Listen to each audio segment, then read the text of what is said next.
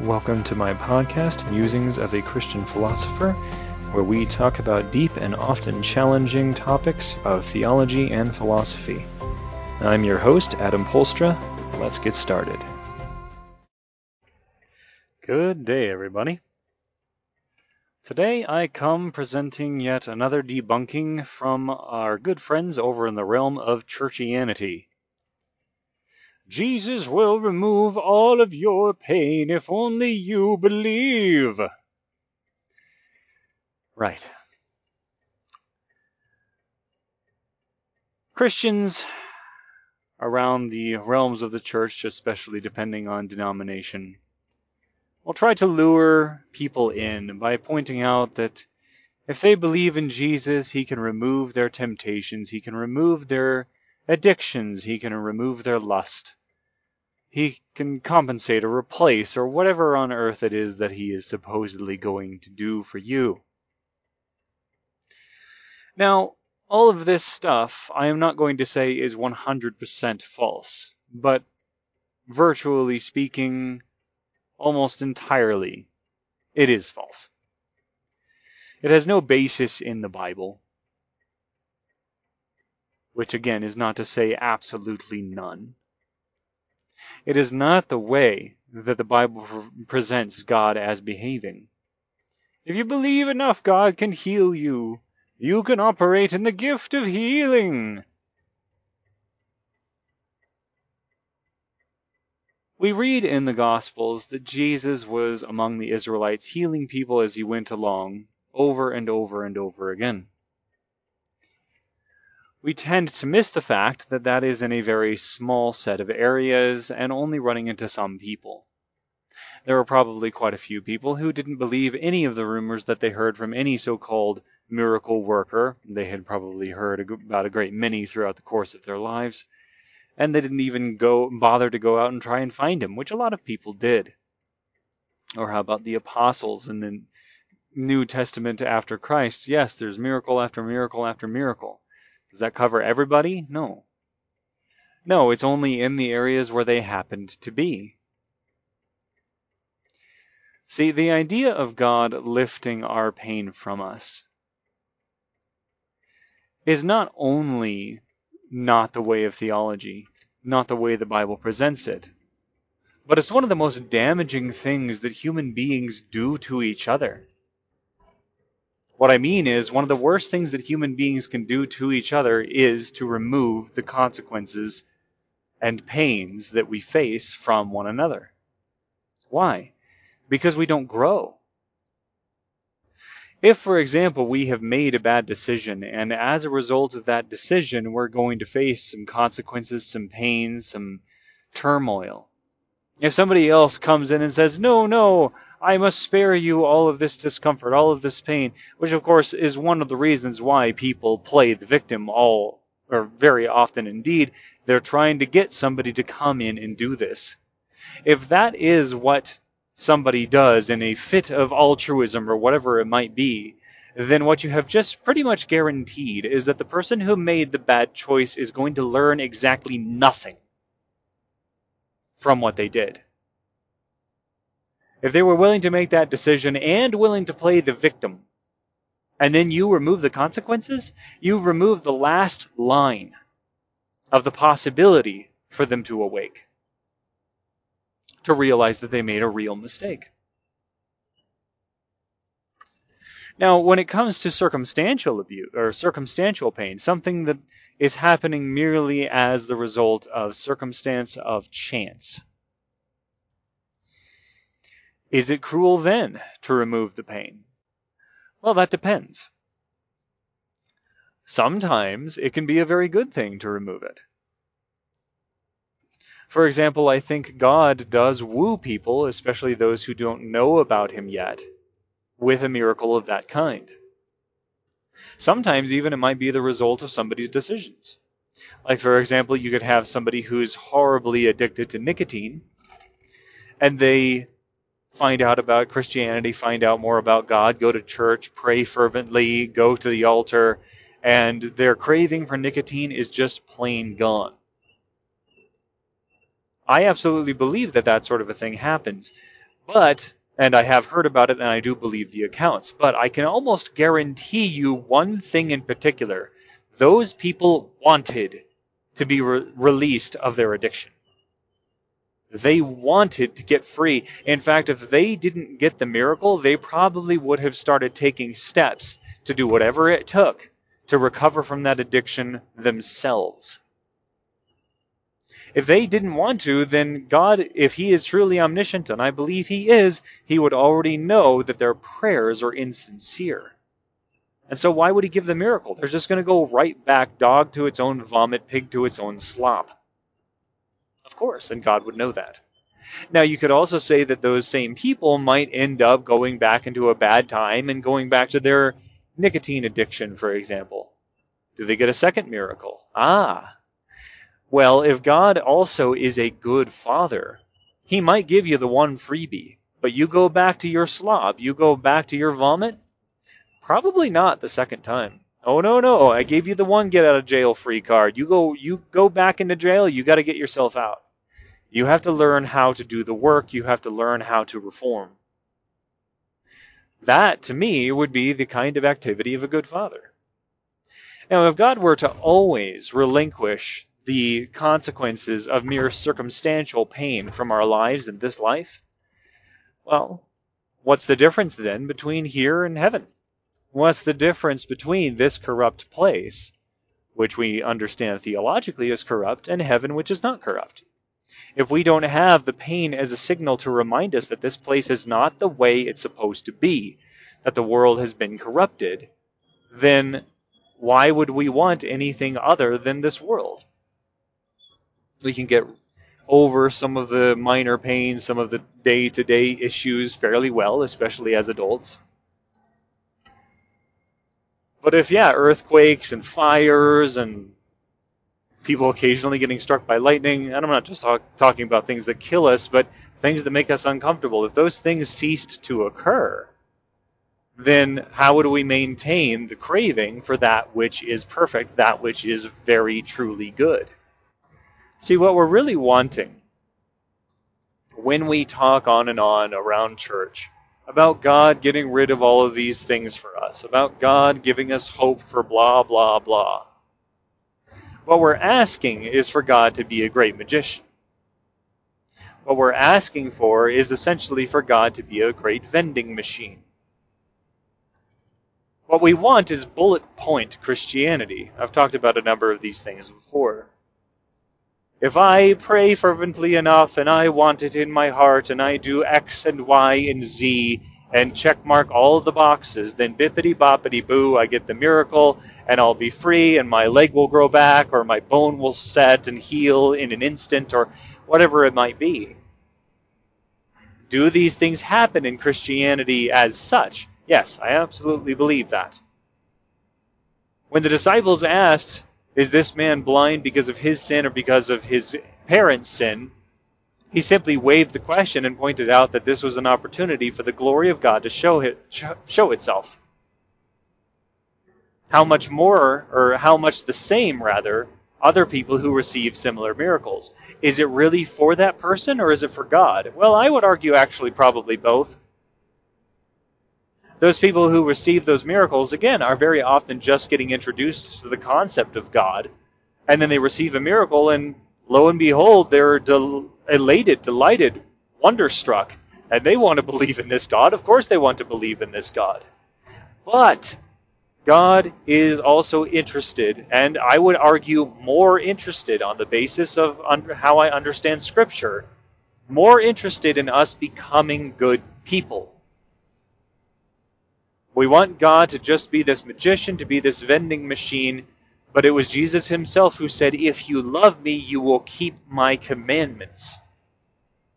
Now, this is not to argue that works are our way to get to salvation. No. I'm not want to, I have no desire to overturn that part of theology. However, us becoming good people is a deep and abiding interest of God in our lives.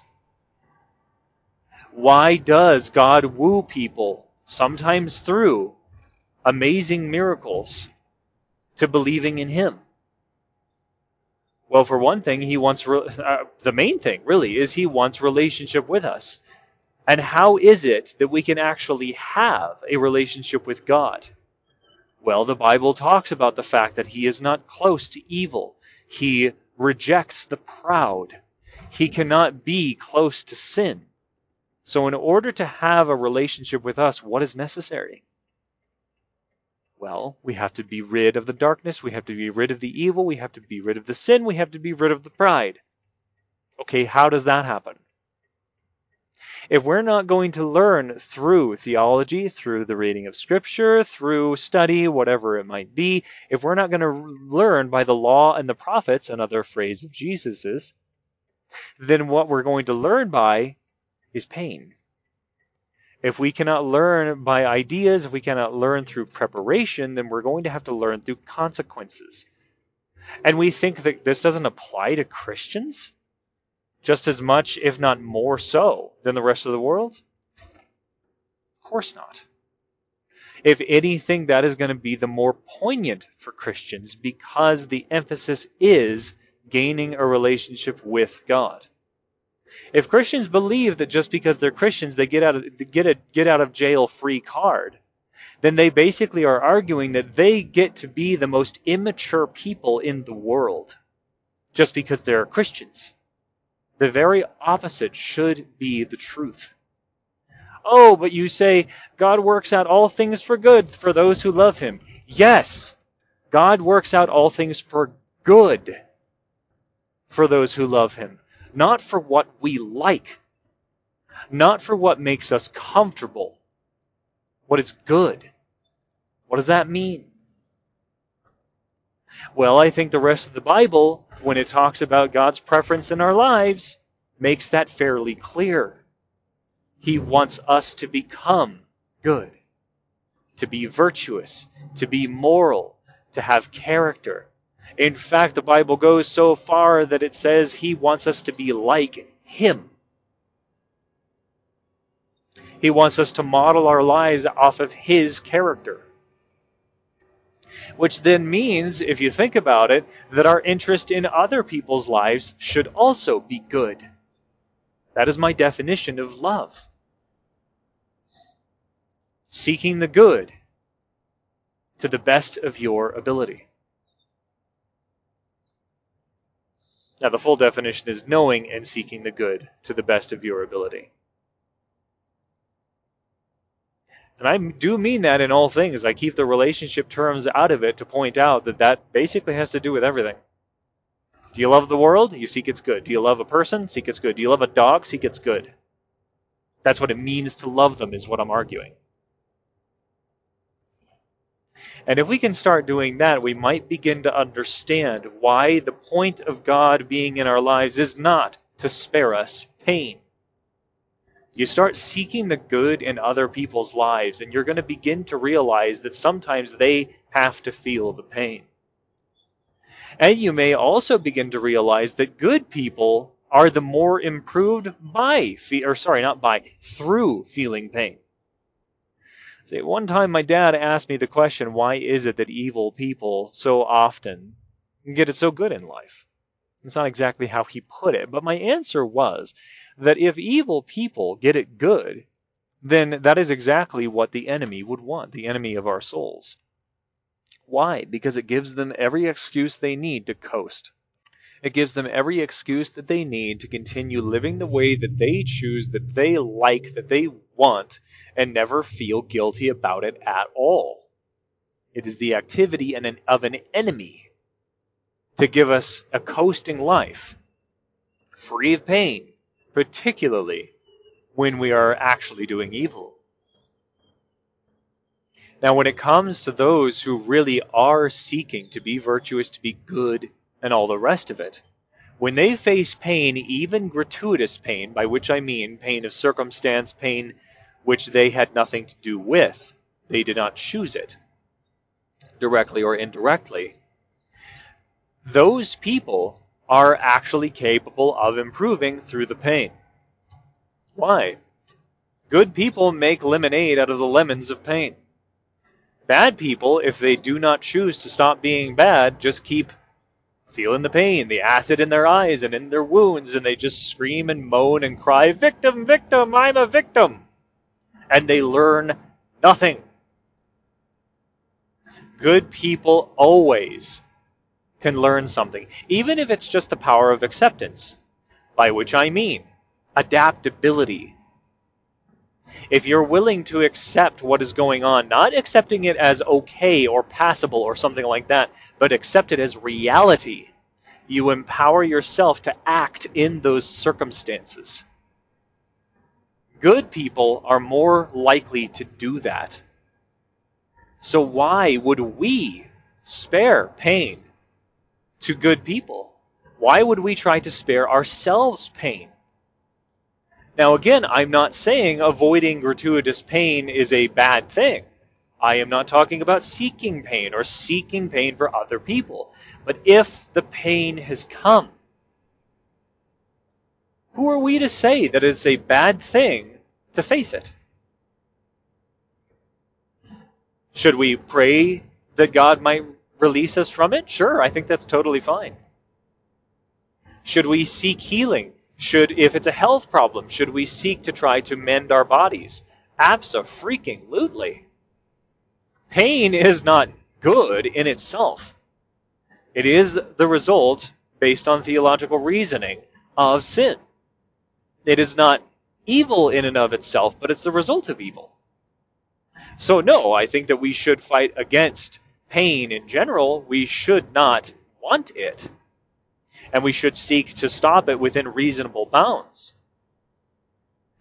But if we become so obsessed with just fighting pain that that becomes essentially the defining point of our entire lives, then what we have effectively done is ceased to fight against actual evil, and we are cutting off the good activity that pain can have through good people. What we're really doing is we're cutting up fruits and doing nothing about the tree. Does that make sense? The tree is sin. The tree is the corruption of the world. The fruit is pain. You cut up the fruit, not only are you doing nothing to the tree, but you might end up planting new trees. Stop fighting the fruit and fight the tree. In fact, as a result, you will probably eliminate more pain, at least in your own life and the lives of those around you, than you would have by trying to just get rid of pain as the Western world has tried to eliminate, especially physical pain, in every way it possibly can, all that has really resulted is that we have discovered new kinds of pain. Think about the amount of mental breakdown that we have trauma, abuse, and so on.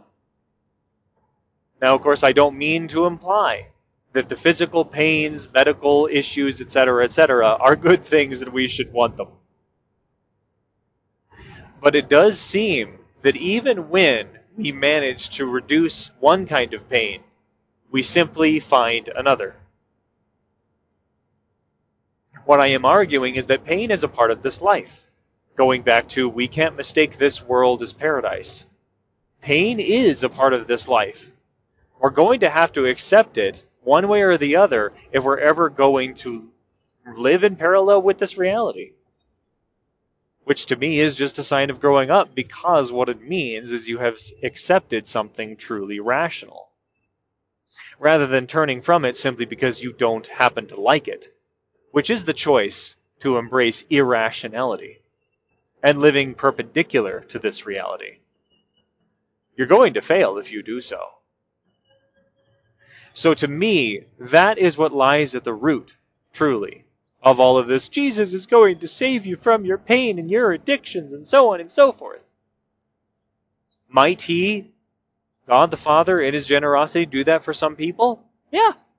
Is he going to do that for everybody? I could hardly imagine a worse fate for humanity. So that's all I had to talk about today. Have a good one.